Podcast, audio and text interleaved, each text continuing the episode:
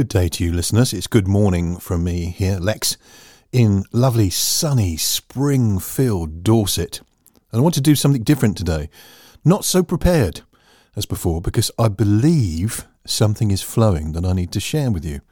And it's a message that output must equal input. A lot of people, when they talk about self development, talk about input equals output. So, garbage in, garbage out is something that they talk about in computers. If you put rubbish programs into the computer, surprise, surprise, you get rubbish out. But I've been really thinking about how I can add value to those of you who listen to my Christian podcast. This is all about renewing our minds and transforming our lives. And God quickened, I love that good old fashioned concept of bringing a scripture to life and personalising it to believers. So He quickened the scripture about the good steward and Jesus said, Who is the good steward who gives food to the household in its time? It would be well if his master catches him doing that when he returns. And so I believed, I really felt in my heart that this podcast was an, an outpouring of obeying that call to dish up good food, daily bread, for those who listen to it and are blessed by it. Very interesting. So that's one of my outputs. But this morning, when I was confessing my affirmations, my scriptural affirmations of God's will for our lives. For example, it is God's will that you and I prosper in all things and be in health, even as our souls prosper. So we need to take care of prospering our souls, renewing our minds, that we might be transformed. So I was confessing God's word out, confessing God's blessing upon my children and my grandchildren, uh, because a good person leaves an inheritance for their children and their children's children. And I'm blessing doing the, um, may the Lord make his face to shine upon you. As I say to you now, may the Lord today, this day, make his face to shine upon you, lift up the light of his countenance upon you, and give you peace. And I was doing this all free form uh, because I have had, over the decades, a lot of input into my life from the scriptures. I know the scriptures, I've meditated on the scriptures, as I'm sure you have and are doing too. So we've got this massive amount of input, and I'm thinking, Lord, how can I bless the people who regularly download these podcasts? How can I add value? And so, number one, I felt led to share with you that your outputs, my outputs, I'm speaking to me too, need to equal my inputs. And by that, he means he reminded me that in that wonderful parable of the sower, Mark chapter 4, if you want to check it out, the storm comes after the input. Jesus is warning them that when the sower sows the word, the seed, uh, the birds come straight away and pick it up. That's when Satan comes and steals the word away from people. That's the first one. Or we receive the word with enthusiasm, but when trouble and affliction come for the word's sake, some are offended and fall away. And others grow up with these other things growing up with them. The cares of this age, the deceitfulness of riches, and the lust for other things choke the word. I, I always find that almost incredible in the literal sense of the word, unbelievable, that the word of God can be choked by the deceitfulness of riches, the lust for other things, these distractions, the cares of this age. And then the word falls on good soil and it produces 30, 60, a hundredfold. That's what we want. And then straight after sharing this parable, Jesus said, If you don't understand this parable, how will you understand all the parables? The parable of the sower is the key. So, straight after sharing this parable, which warns that the enemy comes to choke the word, to take the word away, to um, give some misunderstanding about how the word works, straight after this, the storm comes. And Jesus is asleep in the ship, at peace in the storm. And the disciples wake him and say, Master, don't you care that we're perishing? And Jesus is confused. He gets up, he gives his output. He speaks to the storm like he spoke to the fig tree.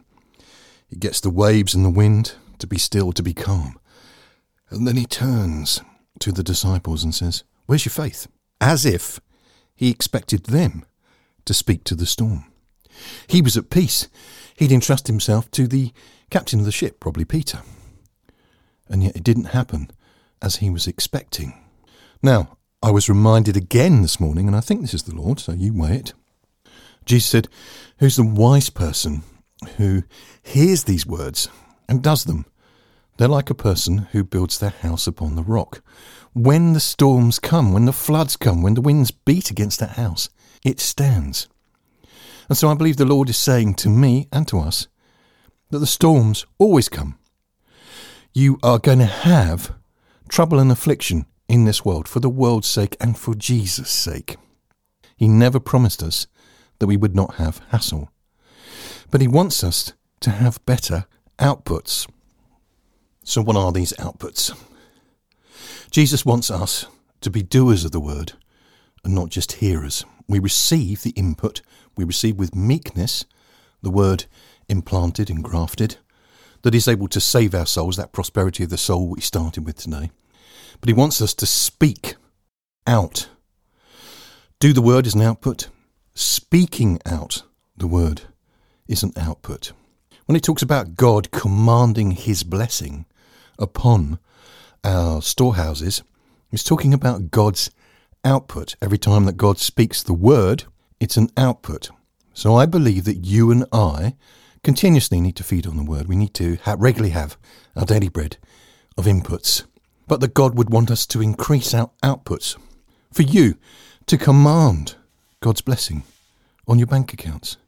Command God's blessing on the work of your hands. For it is written, input, he will bless the work of your hands and cause you to multiply. So bless your hands. I bless my hands today. God chose you and appointed you that you should go and bear fruit, outputs, and that your fruit should abide. So, what should that fruit be? For me, I know that I should be recording messages like this, and particularly the raw scriptures. That's why this blog is filled with gospels and epistles and the Word of God. But the most popular download on this podcast has been the Healing Scriptures. Now that's interesting for me. So I would like to know what you would like to hear more of. And it's also interesting because I can see who's listening in terms of countries. And I know that North America, for example, 75% of our downloads are coming from North America. And I thank you for that. I'm based in England, about 3%. It's um, sad but true. The uh, my English colleagues are not yet tapping into this like my American and Canadian and Australian colleagues are. So, whilst I'm listening to the Lord to be led, I would also like to give to you what you would like more on. It seems that the Healing Scriptures was a real hit with you, um, and I will go on recording scriptures as well. So, what book of the Bible would you like recorded? What messages, what topics would you like to cover? And it's interesting. Um, part of the reason that I would like to do more of this is if there was more flow. And at the moment, I think somebody's given £12 in all the history of the podcast so far. And there's a part of me that goes, You must believe God for the income to redeem the time, so I have the time to record more. But then I thought, actually, I'm not sure that is a matter of faith. It does say in the scriptures that you shouldn't muzzle the ox while he treads out the grain, and that those who enjoy the fruit of something like this podcast should, when they want to, only when they want to, share all good things with their teacher. So I'm going to ask you today to do a couple of things. Number one, I want you to contact me and let me know what scriptures you'd like to hear, what topics, what themes, what kind of message, so that I can serve the audience that downloads these podcasts. I'd also like you, if and only if, because God only loves cheerfully given gifts. If you want to buy some time for me by investing in this ministry, I have a PayPal account, which I'm going to put in the notes, where you can just give a gift as you feel led so that we can progressively buy more and more time to record more and more transformational content. But above all things today, the message is that God wants us to increase our outputs. He wants us to go into the front of the ship and speak to the storm. He wants us to command our blessings upon our children and upon our bank accounts to multiply in all aspects. He wants us to speak to the fig tree. Now, the fig tree was symbolic of Israel. Jesus went to see if there was any fruit on it, and there wasn't. But you've got a fig tree in your life. You've got an olive uh, tree, I suppose, in your life. You've got all the honey and milk that God uses in the scriptures as a metaphor for the abundant life. So I'm going to encourage you today to bless your life, to bless your fig tree, your olive tree, your corn, uh, your wheat, your seed, that it should multiply because that's always the message. That's always the message of the blessing that God will multiply you. And so start speaking out. Input is great. Reading the word, we must do that. And we must pray, which is a form of input as well.